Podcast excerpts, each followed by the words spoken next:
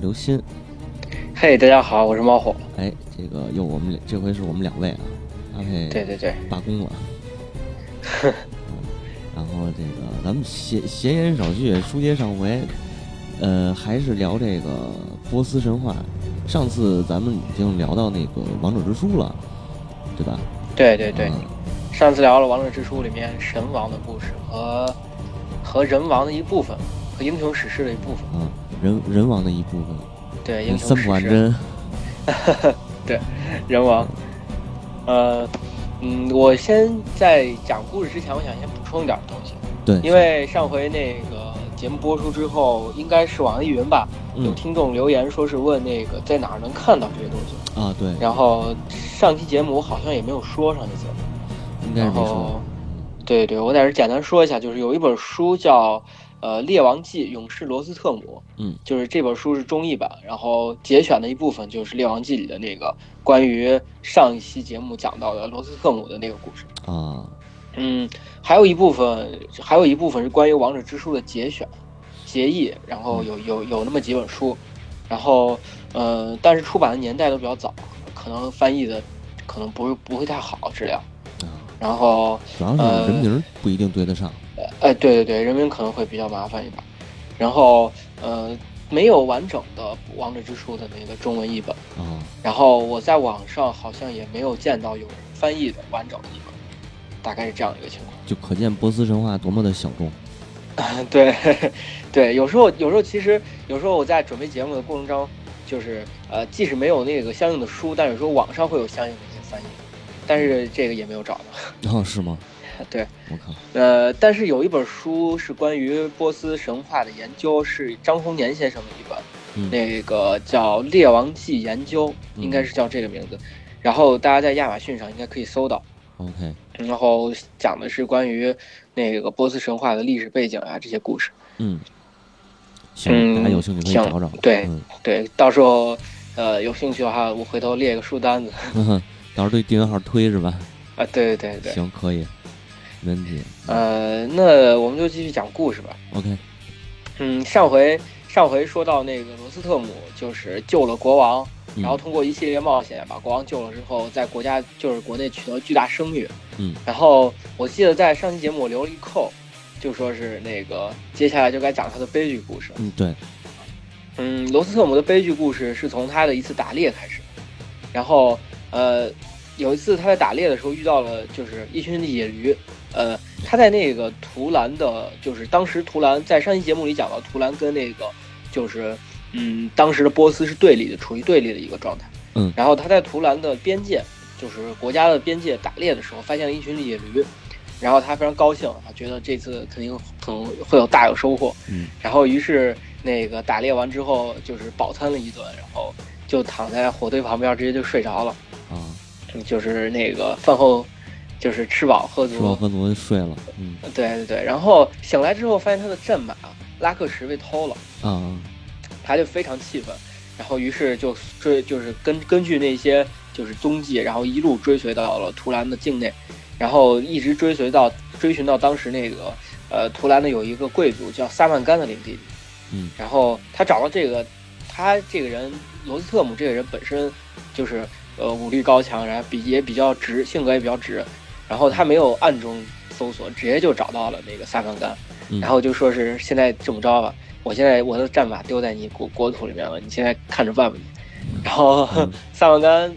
当时因为虽然虽然罗那个图兰和那个就是波斯处于敌对的状态，但是在当时，呃，因为罗斯特姆的声誉实在是太大了，而且大家都慑服于他的武力，于是那个萨曼干就拼命说好话，然后就给那个呃罗斯特姆说：“哎，我们这你这个战马这么雄壮，这么威武，然后我马上派人找，肯定会很快找到。嗯所以说你先不要着急，你先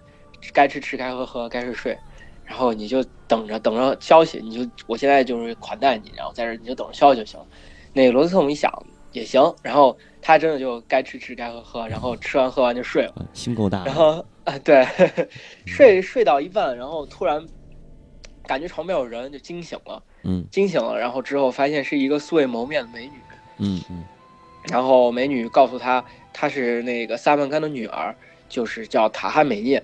然后在很在小时候就听说了少女时代，就听说了那个罗斯特姆的丰功伟绩，然后就对他芳心暗许，嗯，然后就希望能跟就是英雄喜结连理啊之类的。然后呃，本来就是就是那个呃塔哈美涅的意思是干脆跟你私奔了就算了，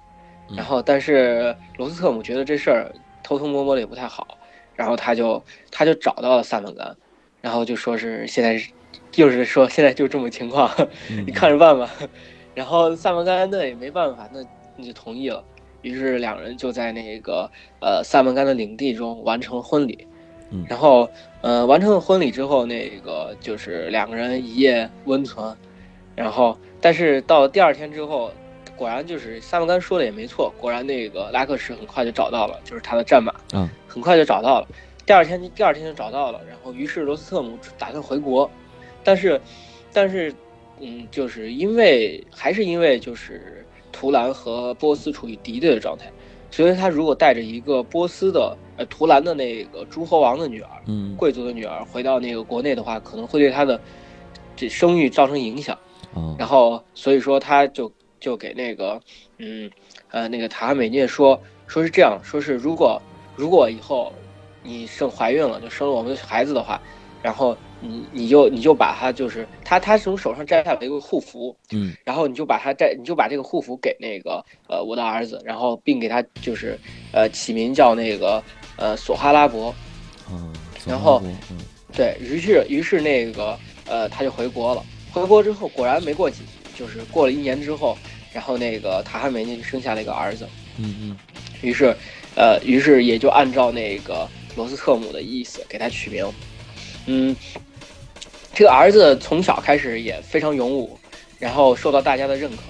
然后那这儿子是找他去了是吗？嗯，还没啊，还没，就现在还在还在图兰的境内。就是他他从小生下来之后就非常勇武，然后就在图兰国内非常有名，是当时就是而且经过一系列的冒险和冒险之后，就是他被认为当时是整个国家最强大的勇士。嗯，然后呃，但是那个。就是很很就是他自己也很奇怪，他没有父亲，然后于是那个他也经常问他母亲，就说是怎么回事这是，然后于是那个呃母亲就是也耐不住，就是老他老问，于是在他十八岁的时候就告诉他实情，然后嗯就说是你是那个敌对的国家的，就是就是当时的勇士罗斯特姆的儿子，然后他他在小时候也听说了很多罗斯特姆的英勇事迹。然后，于是他就是非常期待与父亲见面，然后就准备去找父找他父亲。但是，那个他母亲在讲这个事儿的时候，很快就被别的人听到。就这事儿，这事讲出来，就是很快这个这个故事就，我我觉得应该是，嗯，当时的图兰的这个应该是安排了密探在他母亲周围吧，我想是这样的。然后，于是那个当时图兰的国王。当时图兰的国王阿弗拉塞伯很快就知道这件事儿，嗯，也就是也就是说知道了罗斯特姆有一个儿子，于是他就想了一个，因为当时在图兰和波斯还处于战争状态，于是他想了一个毒计，就是准备那个呃，就是准备对那个罗斯特姆就是致命一击。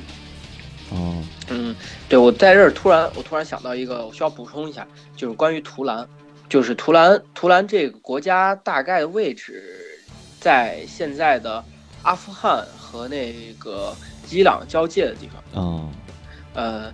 其实所谓的图兰人种到现在还有，现在还有是吗？嗯，现在还有所谓的图兰人，但是嗯，现在所谓的图兰人可能和古代的图兰人不太一样。嗯，关于图兰人的起源，在那个阿维斯塔里面有所记载。嗯嗯，在阿维斯塔里面记载的是有一个国王叫图尔。所以他治下的国家就被称为图兰，于是那些人也被称为图兰人。然后按照那个图兰也属于古印欧语系的一个民族，然后他有可能是突厥人的先祖。突厥人，对，有他有可能是突厥人的先祖。但是到了现代之后，图兰人被称作是那个呃，就是呃黄白混血的一个人种。嗯，然后大概就是也也也被称为南西伯利亚人种，应该是现代图兰人人种。然后那个。呃，因为这一类这一类就是人种，就是那种黄黄黄皮肤和白皮肤混血的一个人种。然后现在有人把哈萨克族也称为图兰人，但是这属于比较宽泛的。然后有人说那个国咱们国内的哈萨克族和固裕族都属于图兰人。哦，还有这么这么一个说法啊，这么一个说法。然后呃，图兰人他也用的是突厥语系，就是维语。嗯哦哦，也就是 也就是说，如果如果如果会维语的话，其实其实会维语，你一直从新疆到土耳其都没有问题。啊，这么厉害呢？呃，对对对，我跟我之前还问过那个图兰，就是这个发音，维语发音，其实就是图兰，就图兰，然后可能就是一个音完全的音译，就是中文就是完全的音译。嗯嗯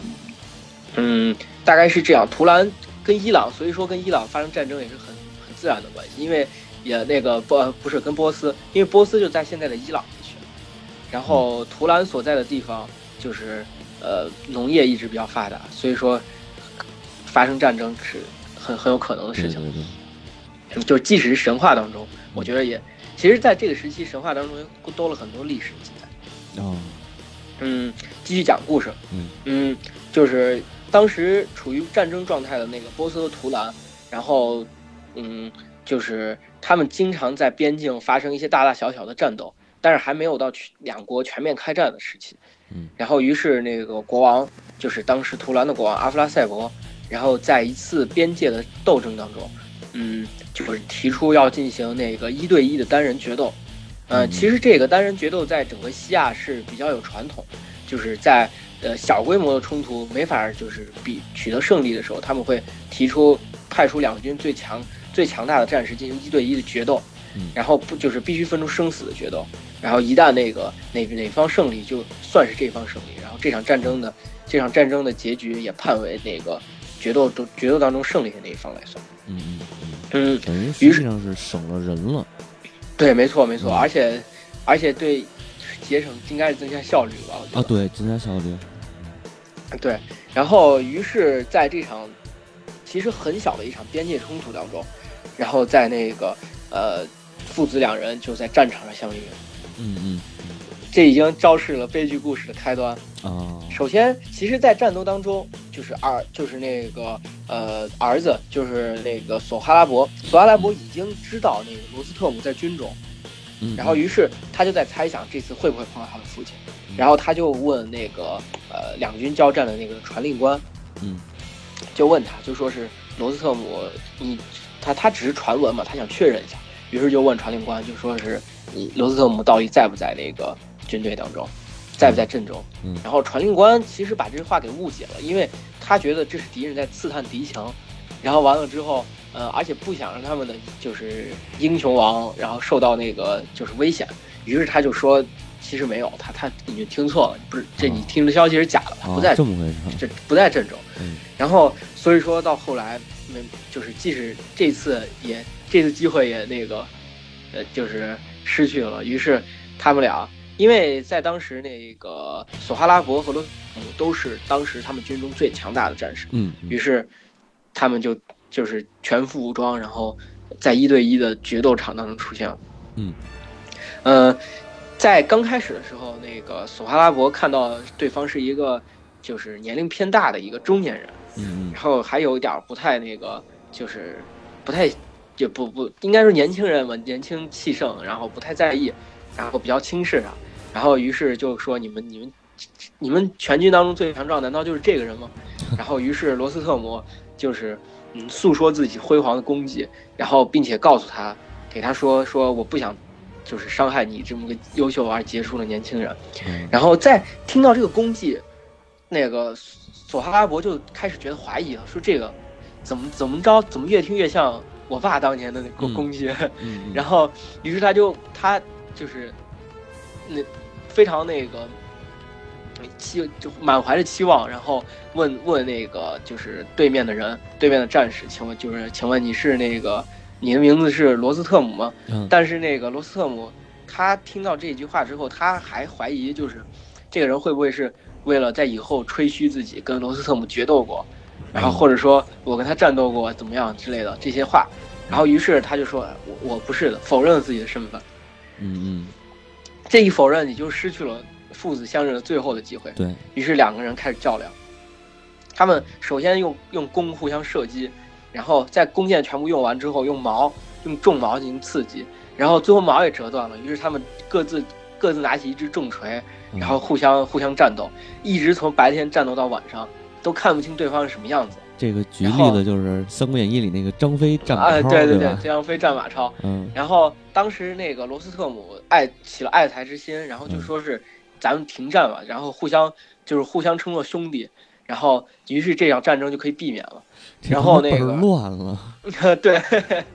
然后索哈拉伯就拒绝了，断然拒绝，两个人继续作战，一直打到第二天天亮。嗯，然后这时候索哈拉伯逐渐占据上风，因为毕竟年轻人，然后身强力壮。逐渐占据上风，然后在一次在一次决对决当中，他一把把那个一脚把就是罗斯特姆踹倒在地，然后提起短剑准备进行致致命一击的时候，罗斯特姆想使了一计，然后就是就是把喝把他那个索哈拉伯喝止了，然后告诉他说，在波斯的那个传统当中，嗯，就是要击要击倒对手两次才算是真正的胜利。嗯，然后于是于是那个索哈拉伯就把罗斯特姆放开了，然后并且。甚至还休息了一段时间，让罗斯特姆恢复了力气。嗯，然后在那个凌晨，嗯，快到凌晨的时候，呃，就是那个呃，他们俩继续开始第二次对决。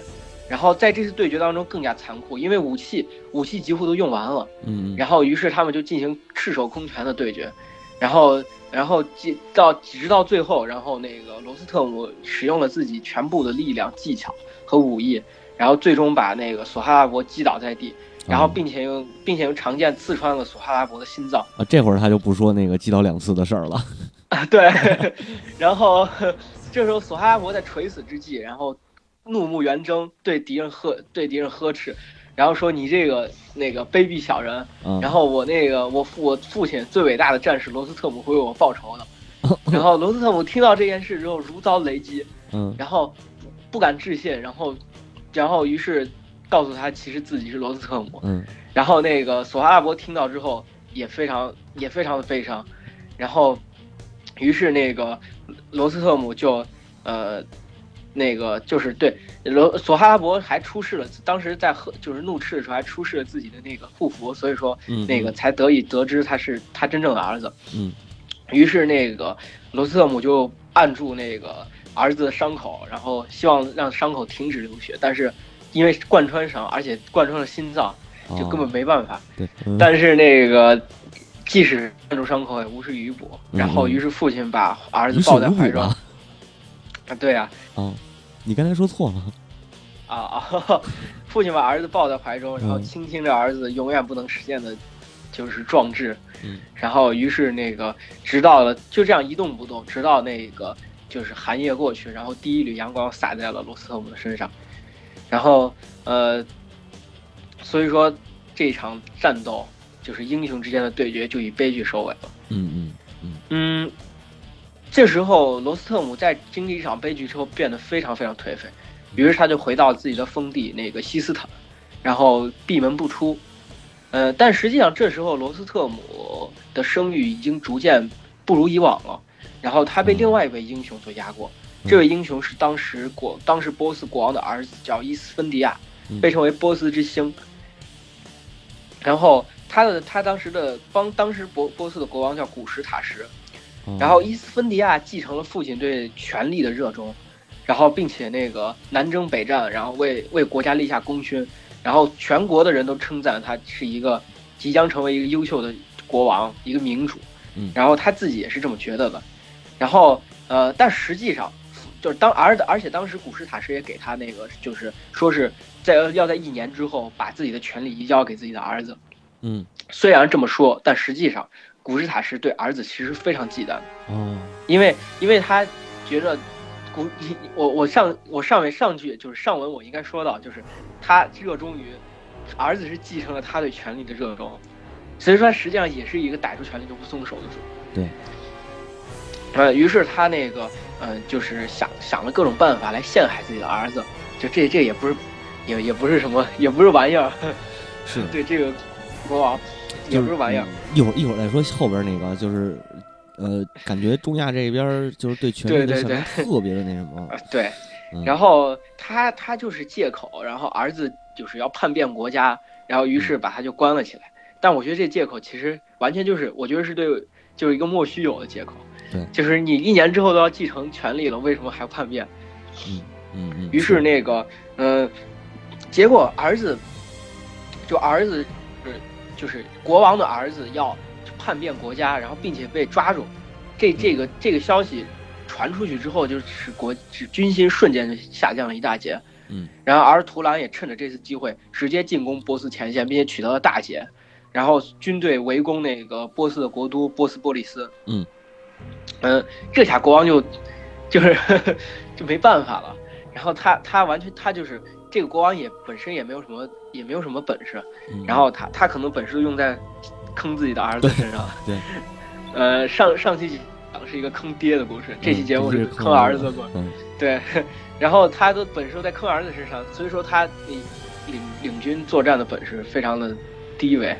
然后一看人来了，就是赶紧就弃城逃跑，然后跑到罗斯特姆的领地，就是西斯坦。嗯。然后他一开始是祈求罗斯特姆帮他保护自己的国家，但罗斯特姆当时沉浸于对儿子死去的悲伤当中，然后并且拒不见客，然后于是他找到了一个占星师，然后希望通过就是那个占卜来，来就是决定他国家的命运。占星师的结果非常讽刺，占星师的结果是只有伊斯芬迪亚才能拯救这个波斯。嗯。然后于是那个。就是国王没办法，国王只能回到，就是大牢、大牢、天牢当中，嗯，然后祈求那个伊斯芬迪尔、伊斯芬迪亚的保护。然后当然那个王子也没有多也没有多说话，王子就同意了。然后于是他领军就是，嗯，领军进行了那个七次作战，然后分别战胜了那个图兰的军队，把图兰驱逐出了波斯的国境。嗯，但是图兰的军队在撤退当中，把他的两个妹妹掳走了。他两个妹妹俘虏了，然后于是俘虏回了当时的那个图兰的国都，叫布雷珍堡。但是布雷珍堡这个位置，在今天已经不知道了，就是现在这个位地方还是未知的。嗯，不像波斯波里斯是一个现在就知道他有现在这有这么个地方。然后，嗯，伊斯芬迪亚就组织了一支精锐部队，然后准备去那个营救他的妹妹。当时有三条路可以选择，一条路要花费时间三个月，然后但是没有任何危险。非常平坦，另外一条路要要八个要就是要八个星期才能通过，嗯，然后其中要通过敌人军队的大营，然后必须要通过，然后第三条路只能只用七天，但是据说非常危险，然后完全没就是从来没有人能活着从那条路回来，嗯，于是当然英雄英雄总得有，就是被那个危险所考验，于是他就选择了第三条路，呃，在第三条路当中，他分别遇到了两头巨大的狼。然后一头会魔法的狮子，然后和一和一头和一头沉睡的龙，嗯，然后当了他们都战胜之后，又遇到了一个女巫和她的恶魔仆从，嗯，然后把女巫和恶魔仆从制服了，然后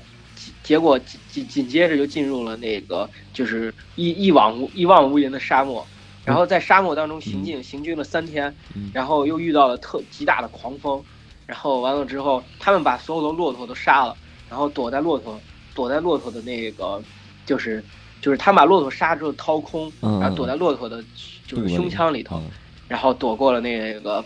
暴风，就是就是那个就是沙漠里面的暴风。这听着那么像《龙与地下城》啊！对，那可能 对。然后结果最后一次他遇到了西摩尔鸟，嗯，但是当时那个伊斯芬迪亚觉得就是时间紧急，然后根本没有给西摩尔鸟。就是跟他进行沟通，于是就把西摩尔鸟给杀了。这个我在上期节目里应该讲到过西摩尔鸟。西摩尔鸟是在上期节目当中，他抚养罗斯特姆长大。嗯，对，就是它实际上是一个吉，应该说一个代表吉祥的一个鸟。嗯，所以说这就为王子之后的悲剧命运昭示了一个不幸的，就是一个一个预兆吧。嗯嗯，经过了这么多次艰难的考验之后，他终于直接出现在那个布雷珍堡的就是脚底下。然后在，但是当时布雷珍堡的防御非常严密，国王就是王子想不出什么办法能直接进攻，而他人手也有限，于是他就想了一个办法，就是使了一出木马计，就是我我觉得更像是吕蒙的白衣渡江，嗯，然后他扮假扮成商人，然后他的那个仆从就是军队，然后都躲在那个商人运送货物的那个篮子里头，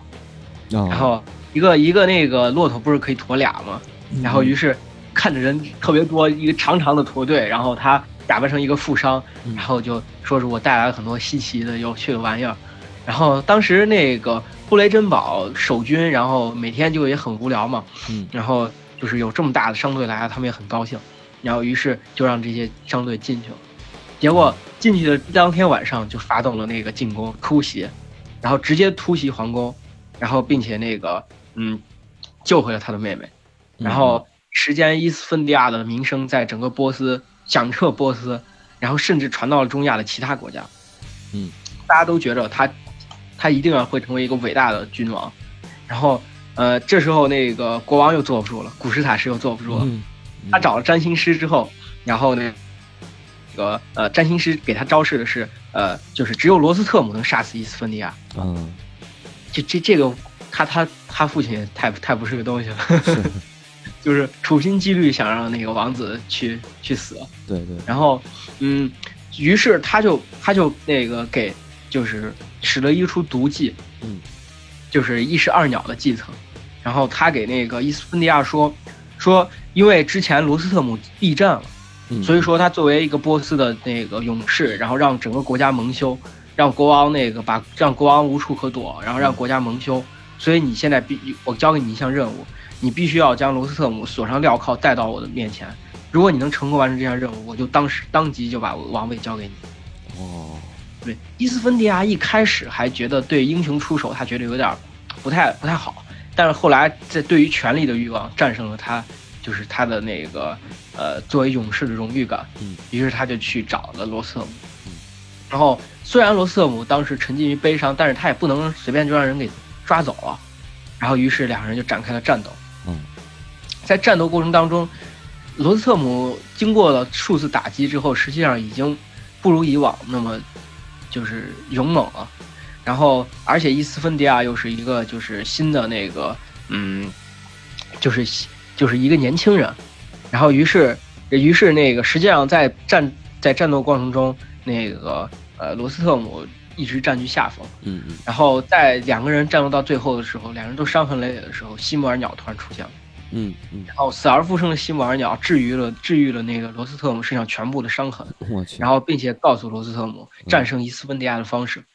呃西姆尔鸟是就是这么说的，他说用卡祖姆的剑，用卡祖姆。卡祖姆木制成的剑，然后那个同时刺瞎伊斯芬迪亚的双眼就可以战胜他，但绝对不能杀死这个年轻人，因为他受到神王的庇佑，所有杀死他的人最后都逃不过死亡的命运。嗯嗯。于是那个呃罗斯特姆就想，就是在战斗过程当中，然后准备了那个卡祖姆木的那个弓箭，然后完了之后，呃在在一次战斗当中。扑倒了那个伊斯芬迪亚，然后并且双执执着两把，就是两两两，就是两把剑，是是那个箭头的箭，嗯嗯，就是弓箭的那个箭头，对，没错。然后只就是拿着两两个剑支剑矢，然后就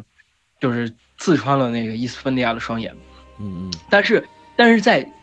就是决斗过程中，因为实际上两人的实力是不相上下的，所以那个罗斯特姆一时没有控制住自己的力道，嗯，太重了，然后。把伊斯芬迪亚刺成重伤，然后，然后，然后，于是那个，呃，即使罗斯特姆想要救回这个年轻人，也无力回天。嗯。然后史诗当中是这么记载：从此，波斯失去了最亮的一颗星辰。嗯。对。然后伊伊斯芬迪亚就这么，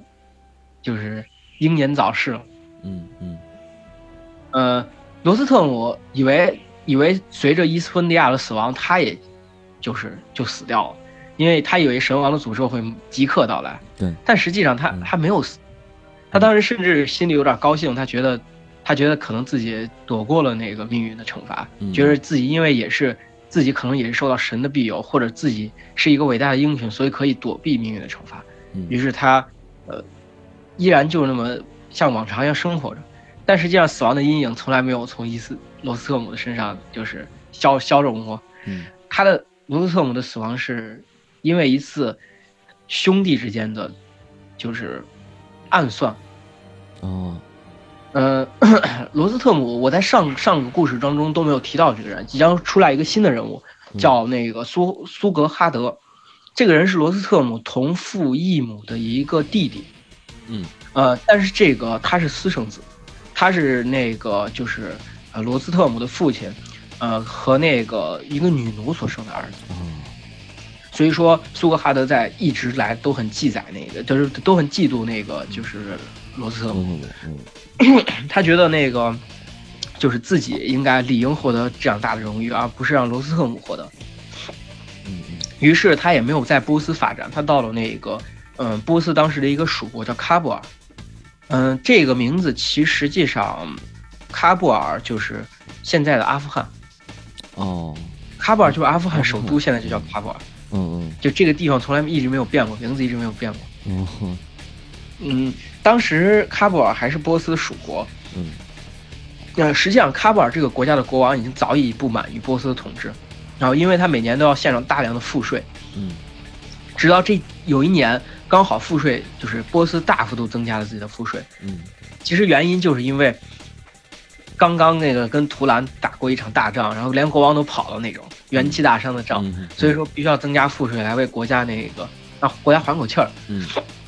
结果喀布尔的国王就不愿意了，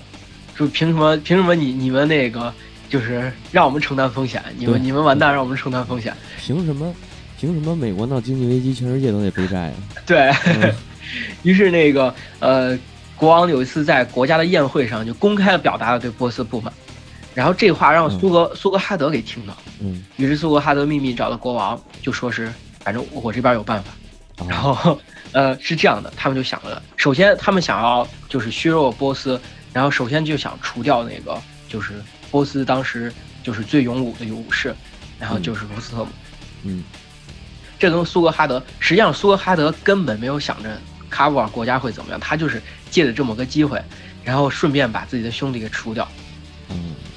呃，于是两个人就使了一计，两个人假装在一次公开场合当中吵架，嗯然后于是那个呃喀布尔的国王侮辱那个乌苏格哈德，说是他是女奴的儿子。然后这时候苏格哈德就是理理所应当的，然后就是那个给罗斯特姆写信，然后就说是有人侮辱咱们的家族，然后你必须要来帮我维护家族的荣誉。嗯，罗斯特姆这个这个，我觉得这个理由简直就是这非常的无懈可击。对，在当时就是罗斯特姆也没有想想太多，而他甚至没有觉得一直以来都没有发现这个他的兄弟对自己心怀还是不满。嗯，然后于是他就收拾行装就前往了那个喀布尔。嗯，但实际上就是在去程的过程当中，那个两个人就是国王喀布尔的国王和罗苏格那个苏格哈德已经在进在皇在皇宫前面的路上布满了那个陷阱。嗯嗯，那个陷阱里面就是挖了好多个深坑，然后在深坑里头放了很多那个利刃，立了很多利刃。嗯然后，呃，罗斯特姆骑着他的战马拉克什，在前往王宫的过程当中，就是拉克什首先察觉了不对。这个战马其实他的战马一直都感觉非常敏锐。哦然后，那个你还记得我在上一期节目当中提到过，就是那头隐形的龙，啊对，当时去救国王当中，隐形龙也是战马先发现的。嗯对对，当战马发现了就是气氛不对之后，他停止，就是试图停止前进。嗯然后，于是罗斯特姆就很奇怪，不知道为啥。然后他在，毕竟英雄也老了，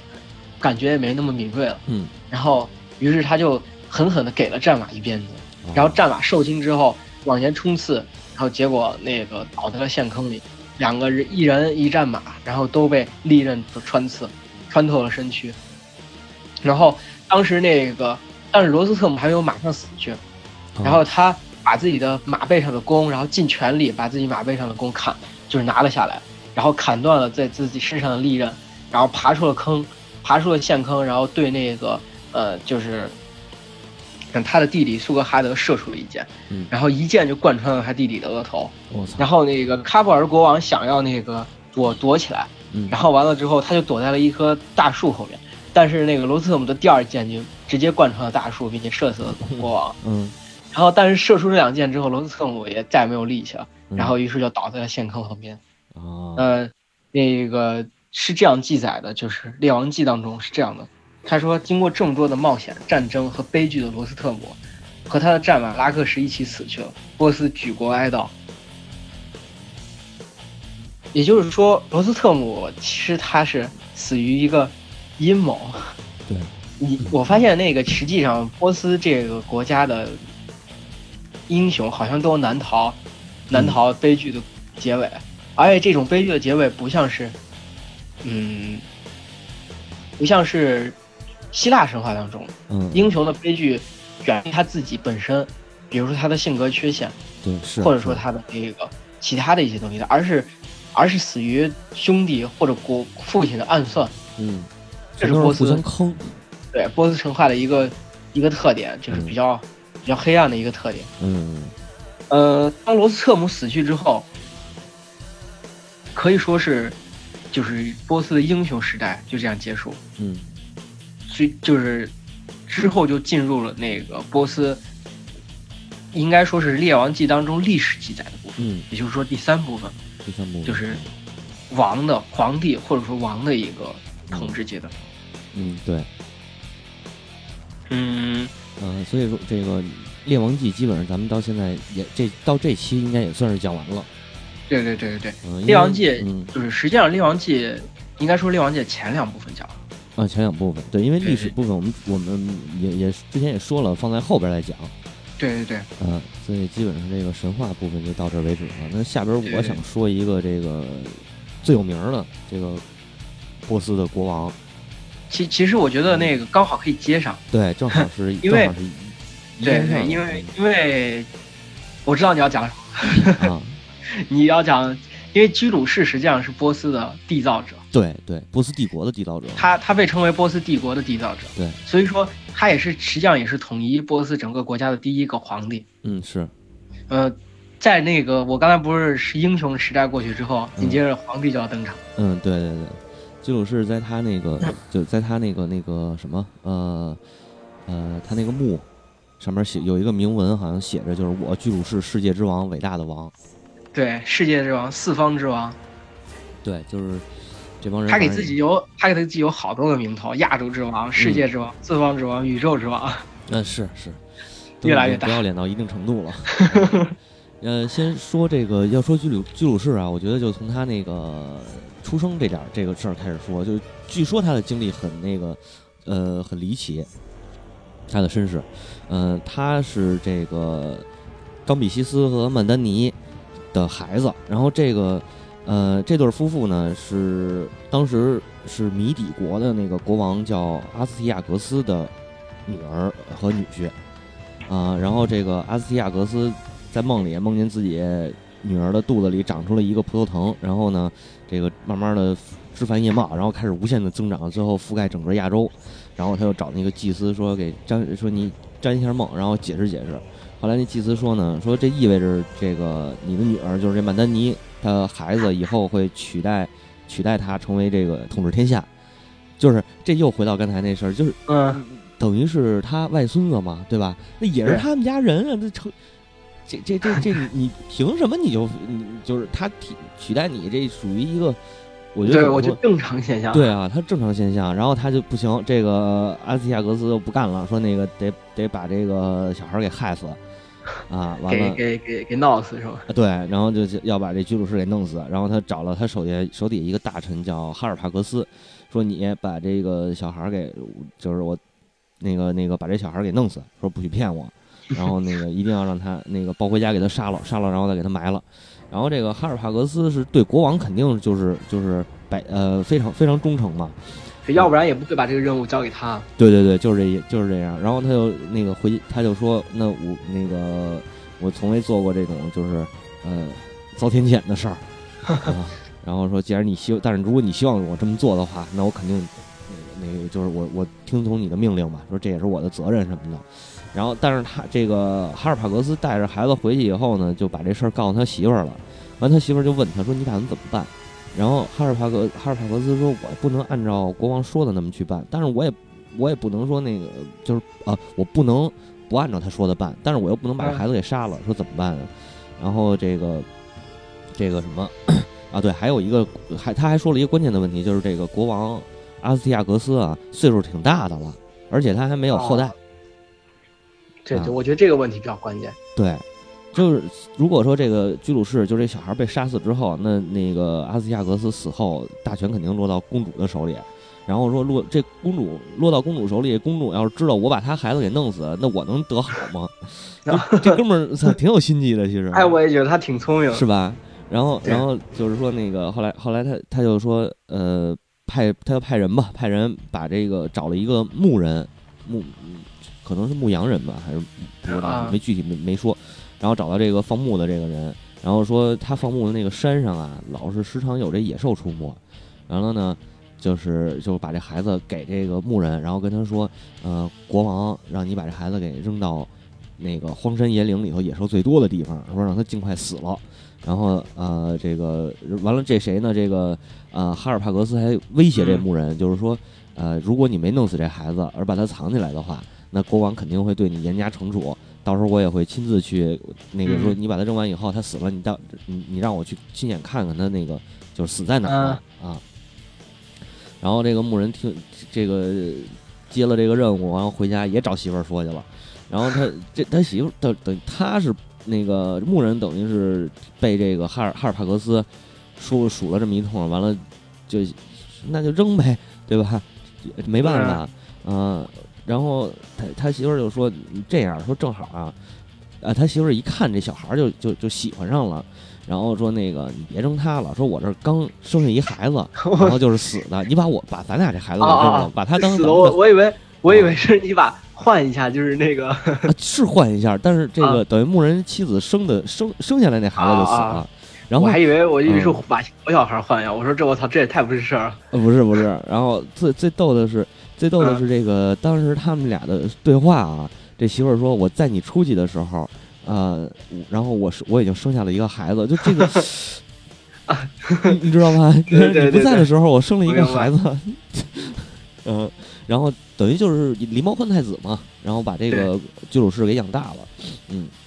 这这个就是这就是童话故事的一个标配啊，就是国邪恶的国王永远永远不会亲手把自己小孩给给给给弄死啊，对对对，然后总会交给别人，什么善良的士兵。然后这个善良的牧羊人，没错，或者你手底下最亲密的大臣，没错没错没错，导致了后面故事的发生。对，然后后边这个就这个牧人肯定就把那死孩子给扔出去了，然后就找到这个哈尔帕格斯，然后哈尔帕格斯派手下跟着牧人去看这尸体，然后也都觉得这事儿啊办办成了，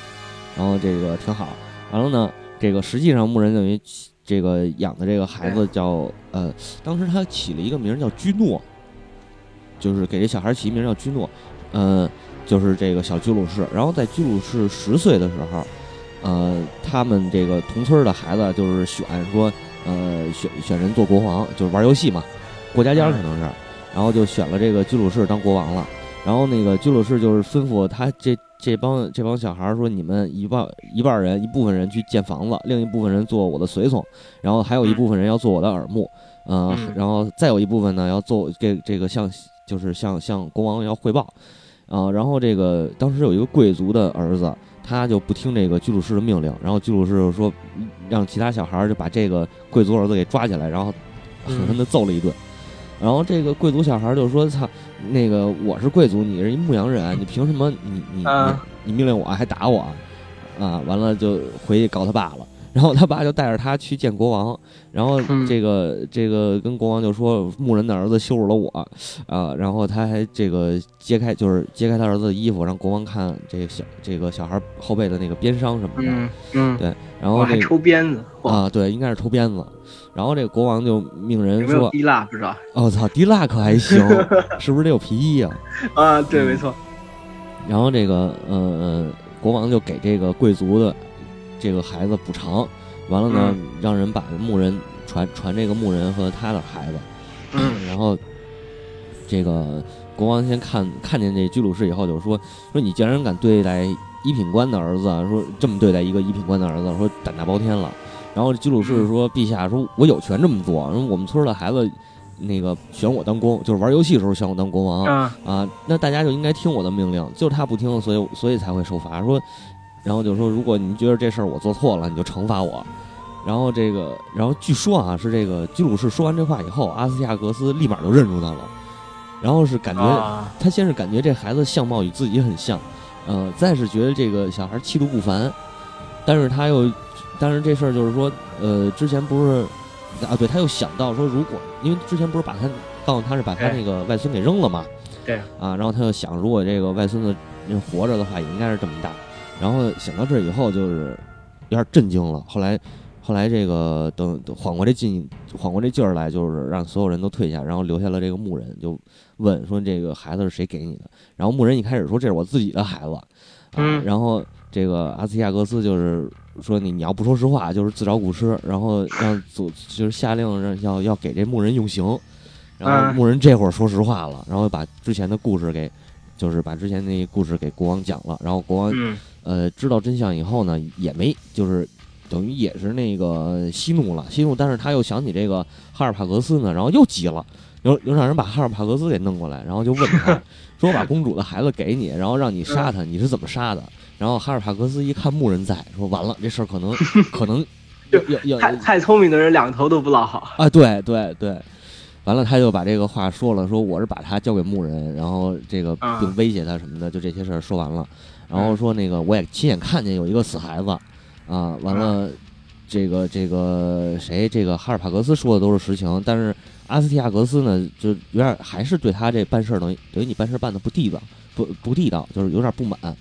啊，然后就但是他没没透露出来。完了，他就告诉这个哈尔帕格斯说，呃，公主的孩子现在活活着，然后这个。呃，也是我当初这个糊糊涂了什么的，就是安抚了他一下，安抚他一下，然后说那个，呃，这国王就说，因为我一直对此感到很内疚，然后女儿也一直指责我，嗯，我也不是说那个无动于衷，既然说孩子啊，一时鬼迷心窍，对对对，他就就有点反悔的意思，然后说我希望就是说孩子毫发无伤，毫发无伤的，说我希望你把你儿子送过来，然后陪伴这个王子。到时候我呢也设宴，感谢众神救了救了这个谁居鲁士，然后也希望你能参加宴会，啊，然后哈尔帕格斯这会儿他等于就是这个一高兴，然后就没那么聪明了，就 然后把自己这个孩子给他等于他的独生他有一个孩子才十三岁，啊，然后吩咐让这孩子进宫，然后这个他孩子一进宫呢，国王就立马让人把他给杀了，并且碎尸万段，然后把其中的一块给煮了，剩下的都有烤熟。然后放筐里，对。然后第二天这个午宴的时候，所有客人到了以后，哈尔帕格斯也就是也坐在那儿。然后这个国王给所有其他人吃的是羊肉，给哈尔帕格斯吃的是他亲生儿子的肉。但是呢，这这等于就是可能是一块里脊啊，呃，看不出来。对。然后把头、脚、腿、什么胳膊都放在那个太残暴，我巨残暴。完了，这个吃完以后，酒足饭饱之后，他这国王还问哈尔帕格斯说味道怎么样？然后哈尔帕格斯说，嗯，味道好极了。然后，然后，然后国王就把这篮子抬进来，然后问，告诉他你想吃哪块吃哪块。然后哈尔帕格斯就以为是对他好呢，就是这会儿他还没发现。然后他把那盖子掀开以后，结果看见是自己的孩子，嗯，然后就就这个，但当然他也比较克制啊，就是当时什么都没没反应，然后赶紧就是辞就告辞。然后把自己的孩子给安葬了，但是这事儿等于就成了他报复国王的这么一个这么这么一个隐患。对对对，我觉得这个也太残暴了。对对对，特别残暴。呃，接着说回居鲁士这边，然后这个国王就是又找回来占梦这祭司说，呃，居鲁士没死，说这梦应该怎么解释？完了，这个祭司呢，就是说这个呃，说说他已经当了一回国王了嘛？对吧？啊，在村里的游戏当中，对对对对对，但游戏当中当一回，他不会当第二回，不会威胁你的国土啊。然后说这个就这么着吧，就留着他吧。然后国王当时也心软了，然后就等于就没杀他，没杀他，但是呃，这个就把他给等于等于让他去了一个小的小镇子，大概应该是伊朗南南方吧，好像是，大概是在呃呃伊朗西边。还是伊朗南边，我忘了，具具体我忘了，反正就是离国王比较远了。嗯，呃，然后嗯，因为这居鲁士，哎对，还有一个事儿得说，居鲁士他等于他是米底人和这个波斯人的混血。嗯嗯，所以他去的这地儿等于就是等于是回到波斯，当时波斯等于是被这个米底人统治嘛。啊，然后啊，然后呢，这个对对等于回到波斯，然后回到这个冈比西斯家里了，回回见他亲爸亲妈了。啊，然后这时候就是，呃，居鲁士有一个，就是对外宣，就是冈冈比西斯这个两口子嘛，对外宣传说这个，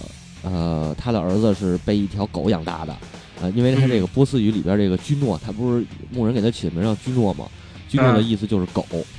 啊，然后对，就所以人们就都认为这个居鲁士是神给养大的，然后等于是造了一个生造了一个传说。对对对，为了壮声势是吗？对对对，然后后来这个这居鲁士长大长大以后也是又勇敢，然后受人爱戴什么的，然后这个啊哈尔帕格斯也是就是呃开始收买他，因为他要向国王报仇嘛，这不是杀子之仇嘛啊嗯。然后就是想招这个居鲁士回回米底，完了报仇。但是这个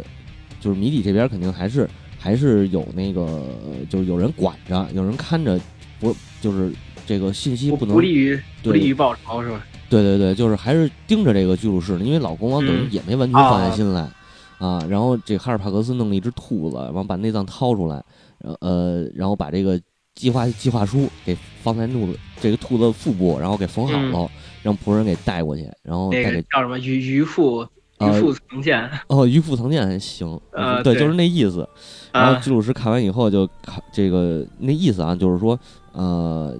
哎，我觉得更像哪个你知道吗？嗯，我突然想到一个，就是大楚星陈胜旺哦，对对对，藏在鱼肚子里头，对对对对对对是。但是这个说的等于是整个的一个计划，然后他写的信是这么写的：说冈比西斯之子，神在指引着你，否则你不可能这样幸运。感谢神和我，你现在还才活着。我认为这一点你早就知道，你还知道，由于我没有杀你，而是把你送给了牧人，我才忍受了丧子丧子之痛。啊，如果你现在肯听我的劝告，你就会取代阿斯亚格斯统治这片土地，然后号召波斯人起来反抗，攻打米底人吧。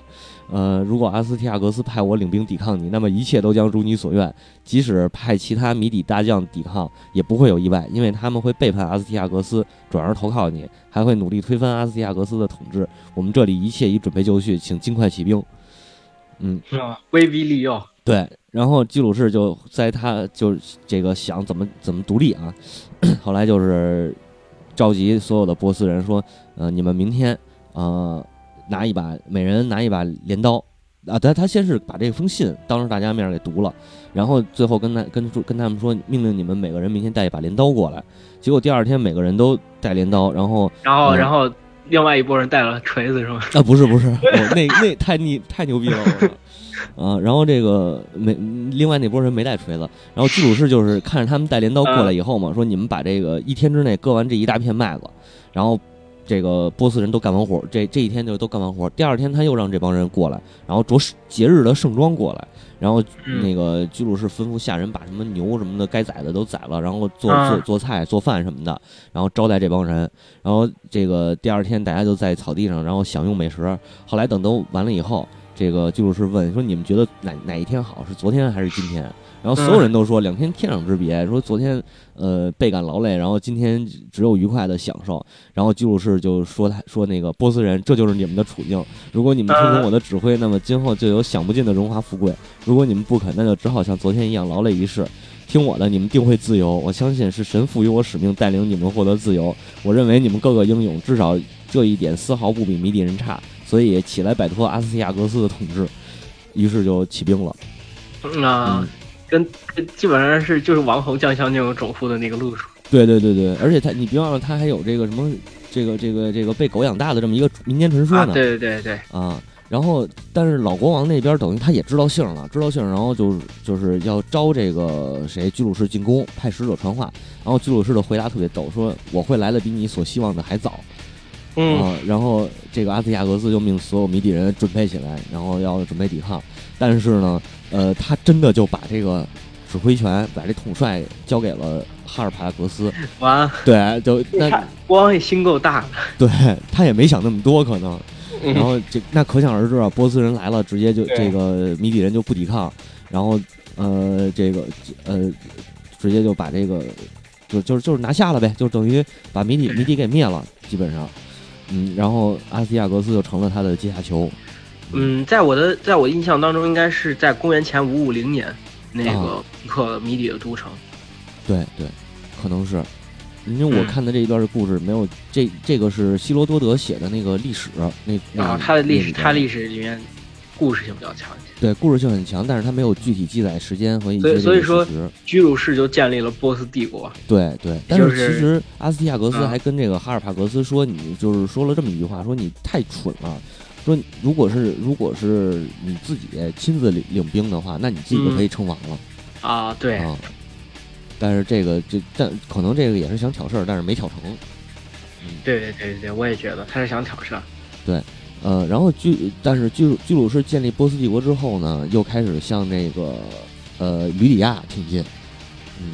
吕底亚等于当时应该是。这个叫克洛索斯，克克洛伊索斯，克洛伊索斯，对对，应该是他统治的地。这个人在后面的故事当中也起到了一个，嗯，起到了一个狗头军师的作用。对对对，这个啊，我知道你说的那段，一一会儿后面可以讲讲。是，那咱们先把那克洛那个吕底亚点说完。呃，因为吕底亚的故事并不复杂，主要就是这个克洛克洛索斯，呃，一开始他说也是这个希罗多德记载的，应该，然后说他跟那个。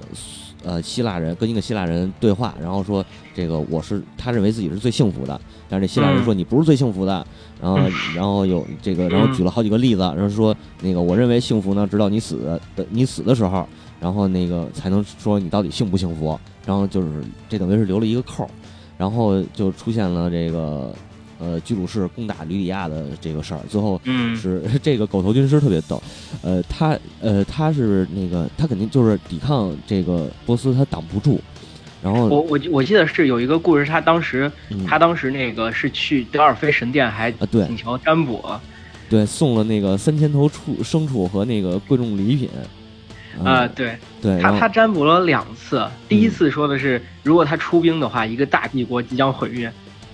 然后他就。他还挺高兴，但是他想想好像横竖怎么说都可以，可以圆。嗯，他又祈祷了一次，然后第二次是他说，如果一批骡子变成谜底国王的话，嗯嗯，然后你这个两腿瘦弱的吕底亚人，然后就会就会那个沿着多尔什的那个呃，就是海尔莫斯河畔逃跑。对，哦，他想赫尔墨斯河啊啊，赫尔墨斯河畔，赶快逃向赫尔墨斯河畔，不要反抗。他想着就是不可能变成驴子，对对，然后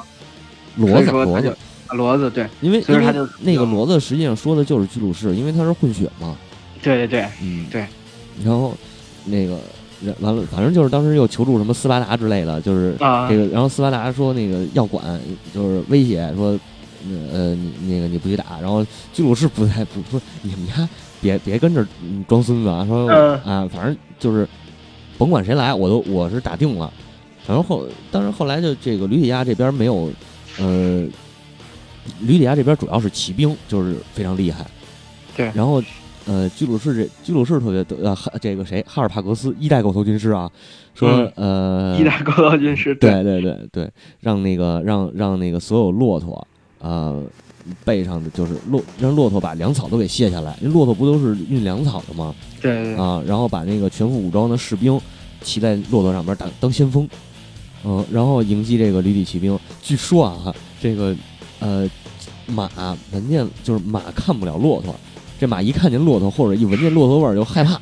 啊，然后就这么着，等于他好像没有什么道理，不知道没有什么道理，对对对，到底有没有道理，我也不知道，真的不知道。但是但是希罗多德也是这样记载的，所以这个事儿根本不明白怎么回事儿。嗯，于是就是这个这个吕底亚的骑兵等于就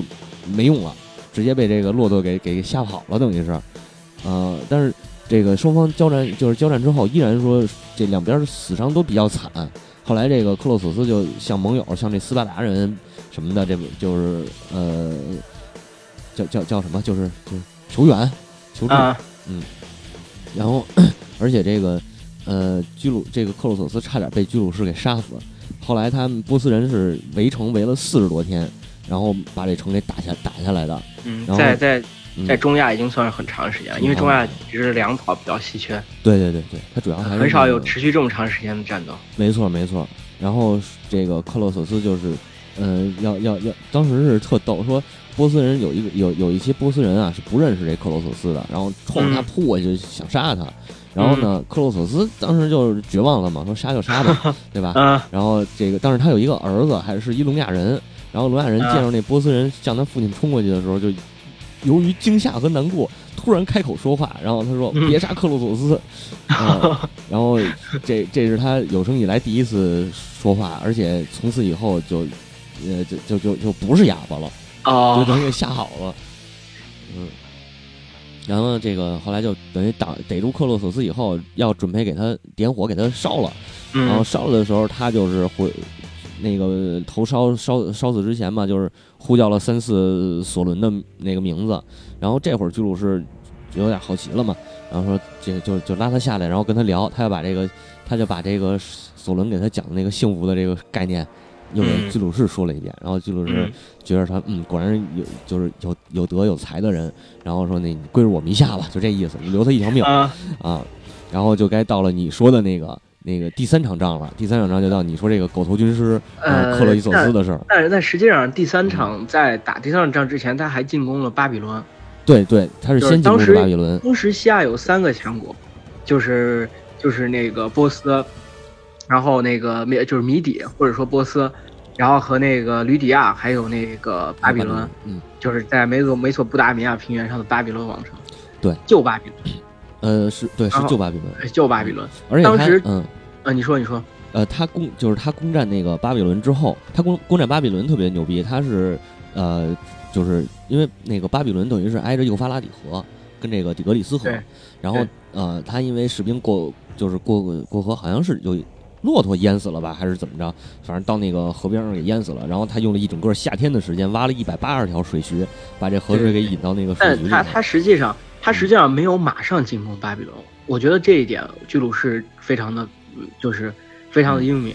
他是因为他刚刚进攻完那个吕底亚，其实吕底亚在当时西亚算是一个很强大的国家。对对。然后。嗯，所以说他进攻完吕底亚之后，他用了六年时间，嗯，就是来消化这场战争的那个胜利的，就是结果，嗯嗯。后，而且还征服了东伊朗和其他的中亚地区，就是一些小的那个，对对对，城邦。对，一直到公元前五三九年的时候，嗯，居鲁士才借，就是就是当时巴比伦的那个就是内部出现分裂，嗯嗯，哦，于是他就进攻巴进攻巴比伦，是，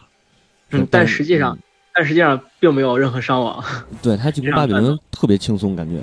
对，因为因为实际上巴比伦当时内部的矛盾已经非常严重，所以说随着那个居鲁士的大军临城，兵临城下之后，巴比伦城直接就打开了自己的大门，并且在大巴比伦城最大的一条路上铺满了代表和平的橄榄枝。哦，是吗？对我我看那版本好像不太一样。嗯嗯，我看的那个，我看的这个说的是他围城，然后把就是你刚才不是说他挖那一百零八一百八十条水渠嘛？对。然后这个这段时间整个耗了一个夏天，然后巴比伦人也就是加这个加固防御什么的，然后并且把这个呃粮草什么都调到城里，然后进行储备，然后等这个居鲁士围城的时候，呃围城的时候就是等于根本打不里边不怕围嘛。嗯，对。然后，但是这个基鲁士也比较聪明，他就守住了那个幼发拉底河的那个出入口。嗯，因为他那个，因为呃，巴比伦水水淹相樊城。对对对，就是那意思。水淹相樊城。对对对对对，因为巴比伦本身就是跨着河建的嘛。嗯嗯，然后这他就那个有一他那个是又当时当当最最早的时候，好像因为为了引那个幼发拉底河的河水，好像挖过一个湖。嗯嗯，然后这个居鲁士就上这个湖里头，然后嗯，就是就是那个水淹七军的那个概水淹相反城那个概念，然后就储水，对，完了突然间那个把那个河水先弄弄浅了，然后啊，它还不是水淹，它是等于是它引这个河床里的，把那个河里的水引到那个湖里头，然后直到这个河水变浅，然后士兵不就能直接趟过去了吗？啊，就从原来那个水道就水道就直接进，对，直接徒步走进去了。嗯啊，然后走进去以后，波斯人那还过节，就是欢度节日呢。然后就听不是那个巴比伦人欢度节日呢，波斯人就冲上来了，基基本上就是火烧火烧个王宫什么的。然后对对对，几乎几乎没有遭到任何抵抗，就把那个当时统治的是太子和一个国王叫呃国王叫什么来着？纳啊纳布纳吉德。后来这个太子是死了，然后纳布纳吉德就投降了。嗯，欢迎可能就是你说那个欢迎巴比伦，对对对，欢欢迎波斯人了。对，呃。当时巴比伦不是把所有的存粮都掉进那个城里头了？是，然后所以说，就是以至于他们攻陷巴比伦城之后，居鲁士的军队就直接多了四个月的粮食储备。对对对。然后其他就是这个粮食会多到什么程度？就是除了巴比伦城以外，其他波斯占领的所有土地境内所有征调的粮食，嗯，就是也够他四个月的。嗯，是。但而且他这个事儿之后，他又做了一件特别。呃，怎么说呢？就算是宗教方面比较开明的，他让这个四万两千名犹太人回到了那个巴勒斯坦耶路啊，回回到耶路撒冷。耶路撒冷，对，对对对，嗯。然后呃，当时我记得圣经当中还提到过这这个事件。是是，圣经上面有提到这个，对对，圣经的那个《以斯拉记》里面记载的就是古列王，对古列王，居嗯居鲁士的故事。对对对，然后，呃，他们但是圣经里很不厚道，嗯。他们是是居鲁士感就上帝感化了居鲁士，哦。然，后他们把居鲁士称作上帝的上工具。帝的工具，对。对，对。我觉得这个还挺不厚道的。然后上说上帝应上帝许给他的是使列国降服在他面前嘛，啊，对对对，没办法。没有什么，道理，没有什么道理。没有确实没有什么道理，嗯。嗯，然后就是到最后他这个可以今天就把他给说完吧，居鲁士。对对对，好。啊，然后最后这一段是你比较熟的，就是他去打这个，嗯，对，呃，实际上波斯当时他的威胁就是主要是来自于西方，就是希腊，所以波西战争打了那么多年，嗯，然后但是但是实际上在跟波波斯打的时候，是一直东方也有一个敌人，就是一直在骚扰他边境，然后所以说等到那个国家的统一统一完了之后，粮草充足，趁着这次刚好进几几乎兵不血刃进攻打下了那个巴比伦，嗯。于是他就想趁此机会把那个东边的敌人一块儿给荡平了，嗯，然后 好好对那个波斯就是展开大规模的进攻。对希腊，啊，对希腊嗯，但实际上就是这个涉及到一个这个国家之间的就是认知方面，比如说，他实际上波斯把希腊当做一个势均力敌的敌人，对。我们同等文明，然后同等文明程度势均力敌，而东方那些人都是蛮族，是的，所以他们试图于一击一举击溃蛮族，嗯。但是历史发展总归是有相似性的，嗯，就是这些大帝国永远都会陷在蛮族的泥沼里头。没错，比如说西罗马帝国，比如说那个汉就是就是汉朝和唐朝，嗯，然后再比如说就是居鲁士的波斯、对，阿契美尼德王朝。阿基美尼德王朝，对对，那个嗯。呃，你说你说，就是他去挑战了这个一个比较残、比较凶狠的势力，就是马赛克泰人。当时的对，马萨盖特人或者叫马萨盖特人，那个马萨格泰人实际上被认为是就是斯基泰人的一支，嗯，被认被这么认为，但实际上斯基泰人关于斯基泰人这个以后再详聊，就是，我我这么有一个说法，就是因为斯基泰人很有可能是在当时，比如说，我们把我们把我们周边的国家的民蛮族，中国国家周围的民族称为西戎、嗯，南蛮、北北狄，这是一个泛称。嗯，往西所有的我们不认识的人都称为西戎，对对对对，所以他们实际上一样的道理。这些农业文明把所有这些游牧民族都称为斯基泰人。嗯是 所以说，马萨盖特人他到底属于什么样的人种，到现在还没有一个明确的界定。哦，但是这个嗯文明六里边有他，哎，没错，文明六里把他作为斯基泰人的女王来来那个看待。托米利斯嗯，嗯，对对，特托米利斯，当时马萨盖特人的女王就是托米利斯。是的，而且这嗯。个居鲁士这么牛逼啊，最后栽就栽在这个托米利斯手里了。啊，对，嗯。呃，居鲁士就是想就是进攻托米利斯，然后他也没有进行那些不不正当的战争，他先下了战书，是，然后那个托米利斯他他的那个呃很就是呃回复很简单，就说是呃就是谜底的国王，他把、嗯。把就称为谜底的国王。其实他应该是一上来，他应该还向那个托米利斯求婚来着，就是等于想靠联姻、联姻的这个手段，然后统他治这个。最开始想想靠联姻，对对对，但是但是托米利斯就是根本不鸟他，是是。然，后嗯。然后他就说托，而且托米利斯识破了他的就是就是想联姻背后的一些对想法，嗯。然后他就说他就给那个谁回信，他就说那个呃谜底的国王，你现在想要用这个办法来来获取我的国家，我觉得并不是很合适。嗯 然后然后那个呃，你你们现在就是。你你我就我我是一个就是希希望和平的一个国王，嗯，然后所以说你们就不要再做这样的事儿了，对，然后也不会带来任何好处，然后我们就各自治理好各自的国家就行了，嗯互不干扰。嗯，然后如果你一直不听劝的话，你非要跟我来打的话，那那你那就你来吧，我们也不怕你。嗯。然后呃要让你，我一定要让你这个饱饮鲜血的国王，然后、呃就是不是我们要让你这个双手沾满鲜血的国王，就是饱饮足够的血鲜血，哦然后大概就是这个意思。是，然后，呃，于是那个的，就是那个谁，就是居鲁士听到这事儿以后，他当时也不觉得什么，他当时已经把自己封为亚洲之王了，嗯对，然后所以说就继续那个呃进攻那个巴比伦，啊不是继续进攻马萨盖特人。马萨盖特对，对。然后然后嗯。呃，他当时就是呃，一直到那个希尔河，嗯。就是希尔河的南岸。他当时在希尔河南岸，马萨盖特人在希尔河的北岸。当时两支军队隔河相望，然后这时候托米利斯又派带去派使者带去了他的忠告，嗯。然后大约的还是这个意思，就是如果你们非要跟我来那个啥作战的话，你们就你们不用架桥了，你们也别架桥，就是要么让我们从希尔河向北退兵三日，然后你渡河来跟我们一战，或者你如果你愿意的话，你也可以退兵三三天，嗯。然后我们渡河跟你们一战。